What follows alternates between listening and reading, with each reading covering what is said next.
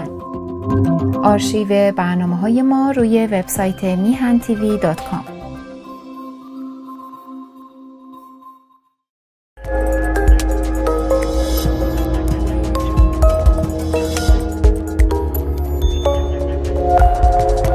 میتونید همه برنامه‌های ما رو در هر زمان که مایل باشید روی کانال یوتیوب تماشا کنید.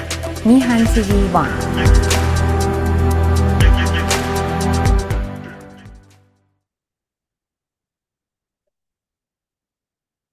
با درود به یکایک بینندگان و شنوندگان تلویزیون میهن در آمریکا، در اروپا، در ایران عزیز و در هر جای جهان که صدای ما یا تصویر ما رو میبینید و میشنوید. آخر هفته خوبی رو برای همگان آرزو میکنم. یه دفعه دیگه جمعه پیشم همین فرمت برنامه اجرا شد. این هفته هم این فرمت، من خودم فقط صحبت میکنم، آقای بهبهانی تشریف ندارن. ایشون هفته پیش وقتی میرن اپاینتمنت دکتر داشتن، بعد از اون که میان کووید میگیرن دیگه، حتما تو برنامه خودشون هم گفتن و اینها. حالا خب حالشون بهتر شده، ما هم از اینجا دعای سلامتی برای سیده بهبهانی میکنیم. در حال این سال 2024 همونطوری که با جنگ شروع شد، همینطوری این جنگ ها در خاورمیانه، در اوکراین، در مناطق حوثی ها و بقیه کشورها ادامه داره. هفته پیش در جمعه شب هفته پیش، بعد از تأخیر بسیار زیادی که ایالات متحده داشت، بالاخره به مواضع گروه های نیابتی که از طریق جمهوری اسلامی پشتیبانی میشن حمله کردن. خب سوالی که من میخوام اینجا پاسخ بدم اینه که آیا این حملات تلافی جویانه جمهوری اسلامی رو در واقع مجبور میکنه که عقب نشینی بکنه از موقعیت خودش و به جای برگرده که وارد این درگیری ها نشه و منطقه رو بیشتر از این به آب و آتش نکشه؟ برای اینکه این سوال پاسخ داده بشه، اول یک نگاه خیلی کوتاهی میکنیم به این حملات. باور من بر اینه که این حملات تلافی جویانه ایالات متحده آمریکا تنها بر قدرت دنیا از نقطه نظر نظامی و اقتصادی و در حالت عراق و در حالت سوریه در مکانهایی بوده که خب تمرکز این نیروها بودن، در مرزهای سوریه و عراق بوده. ولی به نظر نمیرسه که این حملات در واقع تلفاتی رو، ممکنه که خسارتهایی رو به در واقع ساختمان ها و مراکز تعلیمی که این گروه های نیابتی تعلیم میدن توسط سپاه قدس و بقیه انجام شده، ساختمان های خسارت دیدن، مکان های تعلیماتی این گروه های نیابتی مورد اصابت قرار گرفته. ولی اون 85 حمله که ایالات متحده یا پنتاگون اعلام میکنه، ما دقیقا نمیدونیم که تأثیر این روی اون گروه های نیابتی چی بوده و به خاطر اون یک هفته تأخیری که انجام شده به نظر میرسه که این گروه های نیابتی، حالا چه اونهایی که در سوریه بودن و چه اونهایی که در عراق بودن که خب مورد حمله قرار گرفتن و حتی چند روز پیش با حمله پهپادی که نیروهای آمریکایی کردن، رئیس کتایب حزب الله هم در عراق کشتن که البته این دومین رئیس کتایب حزب الله، چون اولش هم که با قاسم سلیمانی بود المهندس که اونم کشتن، این دومین رئیس کتایب حزب الله که آمریکایی ها ترور کردن. خب من فکر نمی کنم این ترور یا حملاتی که هفته پیش آمریکا انجام داد که در واقع دلیل تأخیر این بود که منتظر بودن هوا در واقع خیلی روشن‌تر باشه، یعنی هوا کلیر باشه، و دلیلش این بود که هواپیماهای B-52 و لنسر بمب‌افکن آمریکایی که از داخل خاک آمریکا پرواز کردن برای این مأموریت و این کارو انجام دادن، احتیاج دارن که هوای روشن باشه، هوای بسیار بازی باشه که بتونن در واقع حالا دوربین‌هاشون یا سیستمشون کار بکنه.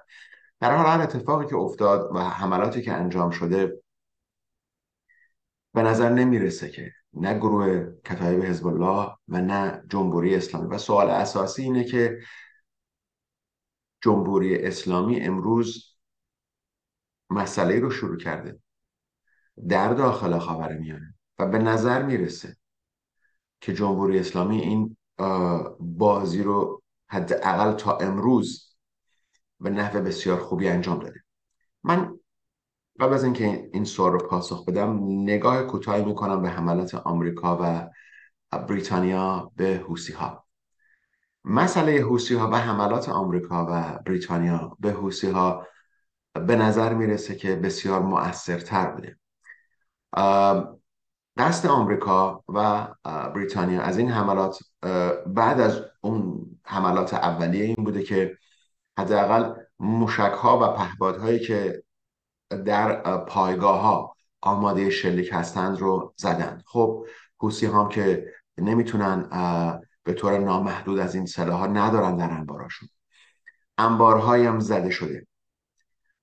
به نظر میرسه که حملات هوایی آمریکا و بریتانیا به حوثی‌ها ارتباط حوثی‌ها رو با حداقل در داخل با خودشون و با دنیای خارج قطع کرده یا کم کرده و در اینجاست که جمهوری اسلامی از طریق ماموران خودش و مستشارانی که در داخل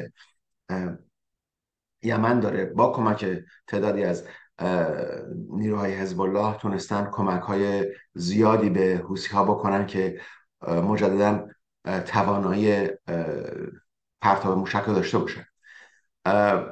باز به نظر میرسه که ایالات متحده آمریکا نمیخواد به هر دلیلی که هست، حالا یا از ایران میترسه یا از جمهوری اسلامی میترسه یا قدرت بازدارندگی نداره یا اینکه جمهوری اسلامی از آمریکا نمیترسه.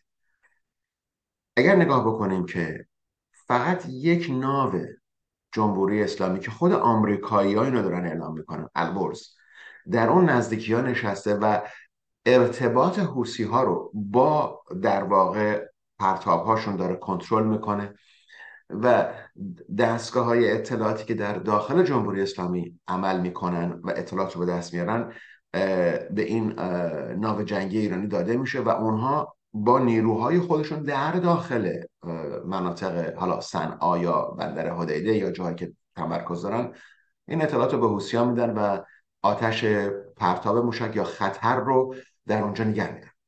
بنابراین ما امروز دو تا مسئله است در اینجا نگاه میکنیم که آیا آمریکا تونست با این حملات مسئله مشکل نیابتی ها رو حل بکنه؟ از نقطه نظر من خیر.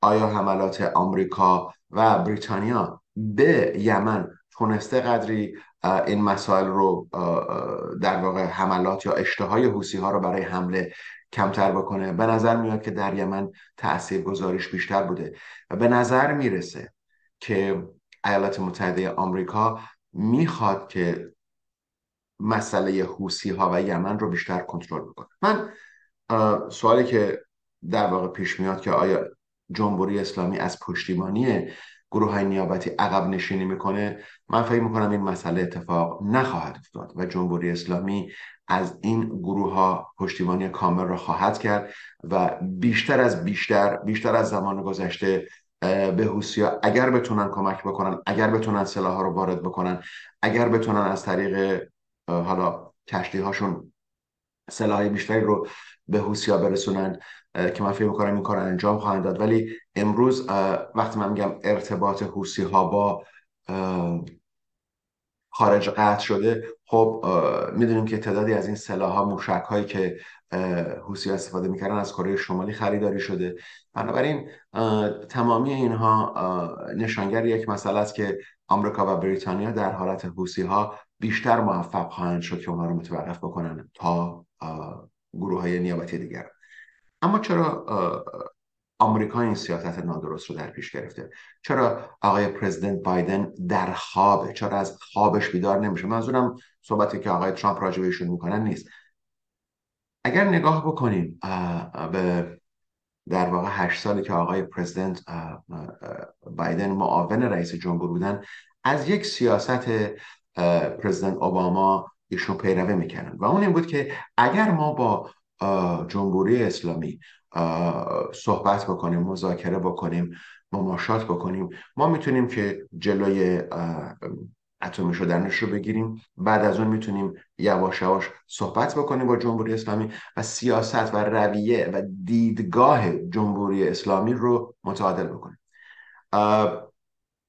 خب این قراردادی هم امضا شد به نام برجام، ولی نتیجه‌ای در واقع از این گرفته نشد. حالا یا خروج آمریکا از این قرارداد بود یا بقیه مسائلی که اتفاق افتاد.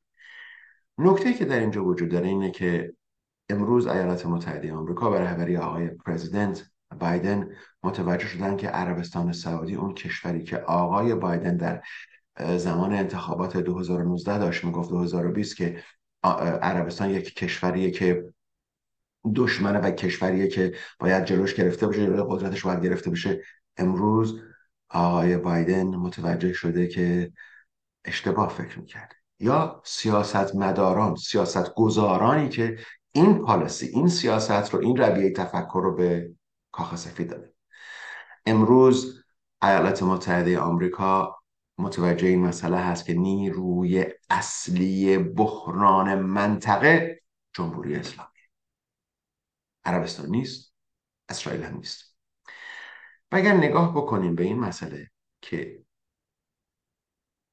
پرزیدنسی آقای ترامپ به دو تاریخ ربط پیدا میکنه، به دو روز، به دو اتفاق.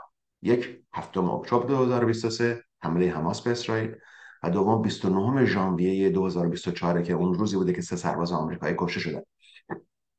بنابراین در اینجا اگر به موقعیت جمهوری اسلامی نگاه بکنیم که عقب نشینی نخواهد کرد، چون اشکالی که امروز در منطقه وجود داره اینه که ایالات متحده آمریکا از همون سیاست‌هایی که من به برنامه‌شون آقای اوباما، پرزیدنت اوباما اشاره کردم، آقای پرزیدنت بایدن از همون برنامه چوب و هویج داره استفاده میکنه که شما یا به حرف ما گوش میکنید یا اینکه ما به شما ضربه خواهیم زد. خب ضربه را زدن، ضربه نظامی، حمله نظامی، حملات هوایی تلافی جویانه را کردن، ولی چه نتیجه‌ای گرفت؟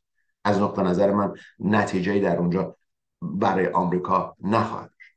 اما وقتی نگاه میکنیم به مسئله درگیری آمریکا، درگیری حداقل سیاسی آمریکا با جمهوری اسلامی، چیزی رو که امروز حداقل به نظر میرسه که جمهوری اسلامی آقای پرزیدنت بایدن رو مثل پیانو داره مینوازه و هر جوری که دلش بخواد، به هر نحوی که بخواد. دیدیم که گروه های نیابتی رو تجهیز کردن، حماس رو تجهیز کردن، پول دادن و حالا بدون اطلاع یا با اطلاع جمهوری اسلامی اهمیتی نداره. مثلا اینه که جمهوری اسلامی پشتیبان حماس بوده. خب این حمله رو انجام دادن، خاورمیانه رو، منطقه رو به آتش کشیدن. امروز ما میتونیم ببینیم که نتیجه بیکفایتی سیاسی آمریکا در منطقه بوده. شما وزیر امور خارجه آمریکا رو ببینید، برای 6مین یا 7مین بار بدون نتیجه وارد اسرائیل میشه، پس شروع به مذاکره میکنه. و این مسئله تا زمانی که آمریکا نخواد با مسئله اصلی، من از این کلمه استفاده کردم، گفتم که نیروی اصلی بحران در منطقه، نیروی اصلی بحران در منطقه جمهوری اسلامی. نگاه میکنیم به عملیاتی که جمهوری اسلامی کرده که در واقع برمیگرده به قلب این مسئله که چرا عقب نشینی نخواهند کرد. عراق رو نگاه کنید، بعد از اون کادو پیچی که آمریکا عراق رو کرد و به جمهوری اسلامی تحویل داد، جمهوری اسلامی هم اومد در اونجا و با خروج حالا این 2-3 هزار نفر نیروهای آمریکایی که در یک مقطع زمانی صورت خواهد گرفت، یا جابجا میشن یا کاملا میان بیرون یا کمتر میشن، جمهوری اسلامی عراق رو تحت کنترل گرفته. جمهوری اسلامی یمن رو به خاک و خون کشیده، سوریه رو به خاک و خون کشیده و قدرتی هم در لبنان برای خودش درست کرده. بنابراین در اینجا نکته که در سیاست آمریکا اشتباه انجام شده و بعدش بازنگری بشه اینه که جمهوری اسلامی نمیخواد با آمریکا وارد مذاکره بشه، جمهوری اسلامی نمیخواد با آمریکا صلح بکنه و این نکته‌ایه که ایالات متحده آمریکا، اتاقهای فکری ایالات متحده آمریکا، کاخ سفید، گردانندگان سیاسی و سیاستگزاران آمریکا باید متوجه بشن که امروز دشمنان آمریکا، اگه بخوایم نگاه بکنیم به دشمنان آمریکا که سه کشور چین، روسیه و جمهوری اسلامی هستند و جمهوری اسلامی کسیه که داره اون بازی رو برای این دو کشور دیگه انجام میده و به نفع خودش داره انجام میده، این سه کشور دارای ایدئولوژی سیاسی نیستن.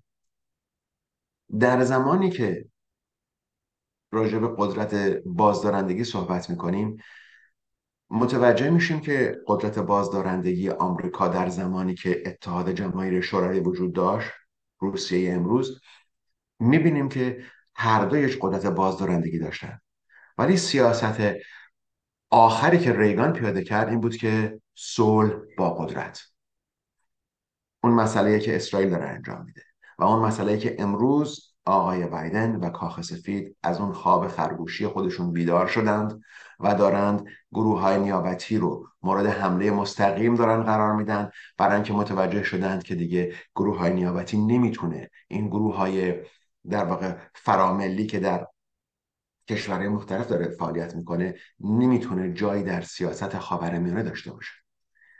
پس بنابراین جمهوری اسلامی نه تنها عقب نشینی نخواهد کرد، بلکه امروز متوجه ضعف ایالات متحده آمریکا شده و در واقع می‌بینیم که چطور دارن با کاخ سفید و شخص بایدن بازی میکنن و امروز آقای پرزیدنت بایدن اون سیاستی رو که دنبال روی سیاست آقای اوباما بوده باید کنار بذاره و متوجه بشن که جمهوری اسلامی قادر نیست رویه خودش رو عوض بکنه و اون چیزیه که جمهوری اسلامی میتونه عمل بکنه، یعنی به آتش کشیدن منطقه.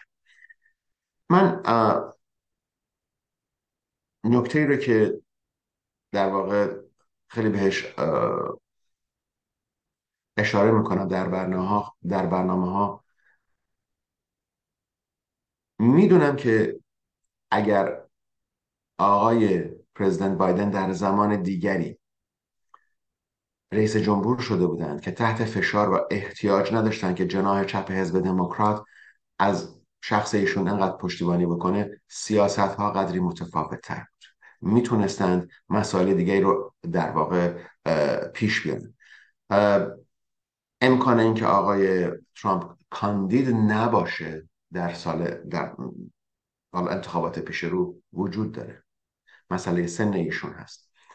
بعد مسئله اینه که طرفداری آقای پرزیدنت بایدن از اسرائیل در جنگش با حماس جناح چپ حزب دموکرات رو بسیار بسیار رنجونده و اونها در واقع شاید هم تعدادی از رای دهندگان مسلمان عرب در ایالت‌های مثل میشیگان و بقیه به آقای بایدن رای ندند. بنابراین مسائل و مشکلاتی در اینجا وجود داره که میتونه یک بار دیگه جمهوری اسلامی تعیین کننده انتخابات آمریکا باشه. من در برنامه دیگه راجع به این مسئله بیشتر صحبت خواهم کرد. منظورم تعیین کننده انتخابات باشه. فراموش نکنیم، خیلی کوتاه میگم که در دور قبل در بهمن 57 در سال 1978-79 که انقلاب شد، کارتر رئیس جمهور آمریکا بود.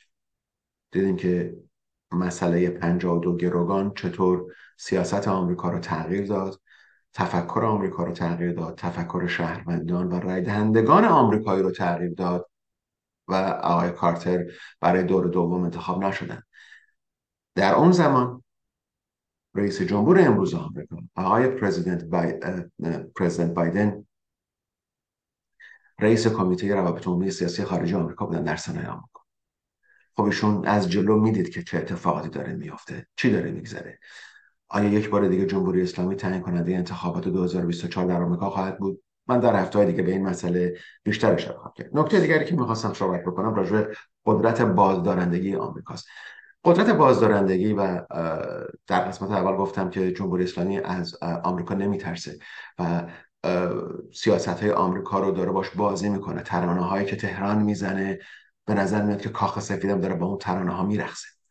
بنابراین این تفکر در داخل تهران به وجود اومده، در اتاق فکری جمهوری اسلامی به وجود اومده که آمریکا برای ما ترسی نداره. چرا؟ چون آمریکا به جمهوری اسلامی حمله نخواهد کرد. دیدیم پاسخ و حملات تلافی جویانه چطور بود. تقریبا یک هفته وقت دادن که هرچی بود و نبود جمع بکنن برن که کسی کشته نشه. بنابراین وقتی که ما راجع به قدرت بازدارندگی صحبت میکنیم باید این رو مورد بررسی قرار بدیم که قدرت بازدارندگی ایالات متحده آمریکا نسبت به چند سال پیش به خاطر سیاست‌های متفاوتی که دارن تضعیف پیدا کرده و در واقع وقتی نگاه میکنیم به جنگ اوکراین، اون هم یک ضعف سیاسی آمریکا بود. وقتی نگاه میکنید به چینی ها که تایوان رو میخوان بگیرن، حالا پیام میدن 2 سال 3 سال دیگه ما آماده میشیم، میان تایوان هم میگیریم، تایوان هم میزنیم. اگر نگاه بکنیم به دو رهبر روسیه و جمهوری اسلامی، وقتی نگاه میکنیم به ولادیمیر پوتین میبینیم که ولادیمیر پوتین به طور روزانه اوکراین رو تهدید میکرد و بالاخره حمله رو شروع کرد، موفق شد در حمله. جمهوری اسلامی رو اگر نگاه بکنیم، رهبر جمهوری اسلامی هم یا رهبران جمهوری اسلامی یا سران سپاه که در واقع اون سپاه پاسدارانه که بستر جمهوری اسلامیه، بدون سپاه جمهوری اسلامی وجود نداره. اگر نگاه بکنیم به تهدیدات جمهوری اسلامی و رهبر جمهوری اسلامی متوجه مسئله میشیم که اونها هم همینطور اسرائیل رو تهدید میکنن، یعنی میخوان نابود بکنن. حالا اگر جمهوری اسلامی نخواست مستقیما وارد حمله به اسرائیل بشه که به نظر من هست، این جنگ جمهوری اسلامی و اسرائیل جنگ اسرائیل و حماس نیست، فقط جنگ اسرائیل و حماس است. متوجه این مسئله میشیم که قدرت بازدارندگی یک تعهده. من نمیخوام بگم که آمریکا از تعهدات بین المللی خودش کنار زده، خیر، ولی من میخوام بگم که بازدارندگی یک وقتی که شما با یک نیروی ایدئولوژیک دارید مثل جمهوری اسلامی هست، روس‌ها دارید نگاه میکنید یا چینی ها، هر سه این کشور که دشمنان اصلی آمریکا هستند، چه در منطقه و چه در جاهای دیگر، متوجه میشیم که هر سه این کشور یعنی چین، روسیه و جمهوری اسلامی خواستار رسیدن به اون امپراتوری قدیمی که داشتنه.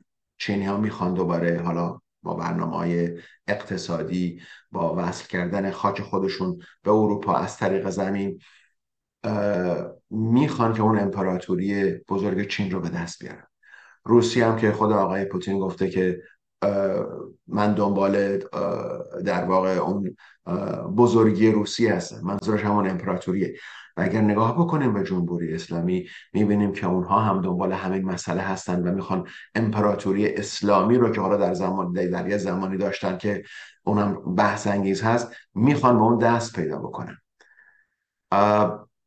نکته‌ای که وجود داره در اینجا اینه که امروز این سه کشور به قدرت بازدارندگی آمریکا اهمیتی نمیدن و قبول ندارن که آمریکا اون قدرت بازدارندگی رو داره. آمریکا اون قدرت بازدارندگی رو داره، منتها من فکر میکنم که سیاست‌های نادرستی هست و سیاست‌هایی که نمیتونه ادامه پیدا بکنه. من در قسمت قبل گفتم که ایالات متحده آمریکا شخص پرزیدنت بایدن از این خواب بیدار شده. وقتی که من استراتژی ریگان رو گفتم که صلح از طریق قدرت، آمریکا از این آمریکای امروز، آمریکایی که پرزیدنتش آقای بایدن هستن، از این مسئله پیروی نکرده، از این مسئله در واقع دنبال این مسئله نیست و در واقع فکری نمیکنه که آیا اون قدرت بازدارندگی که میتونه منطقه خاورمیانه رو خاموش بکنه، آیا اون قدرت بازدارندگی که میتونه خاورمیانه رو ساکت بکنه؟ آیا اون قدرت بازدارندگی که میتونه جلوی گروه‌های نیابتی رو بگیره؟ تمامی اینها از جای سرچشمه میگیره که نیروی اصلی در واقع تخریب که در تهران داره برنامه ریزی میشه و جمهوری اسلامی هست، امروز از آمریکا هیچ ترسی رو نداره و امروز به قدرت بازدارندگی آمریکا اهمیتی نمیده. بنابراین این نتیجه گیری میتونیم بکنیم که در این سال 2024 که داریم با هم صحبت میکنیم، آمریکا از قدرت بازدارندگی کامل خودش استفاده نمیکنه، به دلایل اینکه فکر میکنه که قدرت اقتصادی میتونه بیشتر جوابگو باشه. درسته که جمهوری اسلامی 40 ساله که تحت تحریم هست، ولی 40 سال 45 سال هم هست که دوام بردن و در واقع سر کار بودن. بنابراین سیاست آمریکا باید عوض بشه، باید بازنگری بشه و در اینجاست که من این نکته آخر رو میخوام بگم و اون اینه که جمهوری اسلامی وقتی که تحریکات رو شروع میکنه، وقتی که نگاه میکنه به مسئله حماس و نگاه میکنه به مسئله حزب الله و میخواد که حزب الله رو به عنوان بیمه نامه خودش نگه داره، از حزب الله میخواد که وارد جنگ نشه. البته مسئله در داخل اسرائیل فرق میکنه چون اسرائیل میخواد امروز با حزب الله وارد جنگ بشه و نگاه میکنیم که برای اینکه خسارتی به اقتصاد جهانی بیاره، حوثی ها رو مجبور میکنه که در داخل دریای سرخ بحران بتراشن و تمامی اینها برای این نیست که با آمریکا میخوان وارد مذاکره بشن. تمامی این مسائل اینه که میخوان آمریکا رو از منطقه بیرون بکنه، نه که آمریکا از منطقه بیرون بره. آمریکا رو از منطقه جمهوری اسلامی میخواد بیرون بکنه برای اینکه بگه ما پرچمدار دنیای آزاد هستیم. من اون مسئله رو نمیبینم، برای اینکه من اشاره کردم قدرت نظامی و اقتصادی آمریکا. اگر که مسئله کشتیرانی در این منطقه مختل بشه که امروز تا اندازه زیادی داره فشار میاره به مسئله اقتصادی، قیمت بیمه هایی که برای کشتی ها میخوان بیان به این قسمت 10 برابر رسیده، خب همه اینا تاثیر میذاره روی قیمت های کالاهای وارداتی، تأخیر پیدا میکنه، زنجیرهای تامین دچار اشکال میشن و تمامی اینها در زمانی که سال انتخاباتی هست در آمریکا و خب مسئله تورم میبینیم که در آمریکا برنامه‌ای رو پیدا میکنن که تورم رو کمتر بکنن. بنابراین اگر در قسمتی از دنیا مسئله اقتصادی اوج پیدا بکنه، منظورم تورم پیش بیاد، اقتصادهای کشورهای اروپایی تحت تاثیر قرار بگیره، بدون شک اقتصاد آمریکا هم تحت تاثیر قرار خواهد گرفت. پس بنابراین آمریکا احتیاج داره اون قدرت بازدارندگی خودش رو یک دفعه دیگه در این منطقه نشون بده و در واقع باید حملاتی به نیروهای مستقیم سپاه در داخل یمن، کشتی البرز و بقیه تأسیساتی که خارج از خاک ایران هست انجام بشه که قصد آمریکا رو در واقع جمهوری اسلامی متوجه بشه و شاید در اون زمان باشه که جمهوری اسلامی مجددا به این مسئله بازنگری بکنه. ولی خب من خودم بر این باورم که جمهوری اسلامی کوتاه نخواهد اومد، حتی اگر آمریکا بتونه قدرت بازدارندگی خودش رو مجددا از اون حالت تضعیف به حالت بهتری بیاره بالا. نکته آخری که من میخوام در این برنامه راجع بهش صحبت بکنم مسئله غزه است. جنگ اسرائیل غزه میفته. به نظر میرسه که حالا برداشت دستگاه‌های اطلاعاتی آمریکا و برداشت یا خبرهایی که اسرائیل پخش میکنه قدری با هم متفاوته. دستگاه‌های اطلاعاتی آمریکا باور ندارند که اطلاعاتی رو که اسرائیل پخش میکنه که تقریبا نزدیک به 70% از نیروهای حماس رو در اونجا کشته یا در واقع اون گردانهای حماس که بیشتر از 24000 گردان نیرو داره، به نظر میرسه که تخمینی که آمریکا دستگاه اطلاعاتی آمریکا میزنن که تا حالا اسرائیل تونسته نزدیک به 7-8 هزار، بین 7 تا 8 هزار تا سرباز حماسی رو کشته یا اون گردانها رو به هم ریخته، ولی دستگاه‌های نظامی اطلاعاتی اسرائیل میگن که این شماره نزدیک به بالای 15 هزار نفره و ما نزدیک به 70% از گردان‌های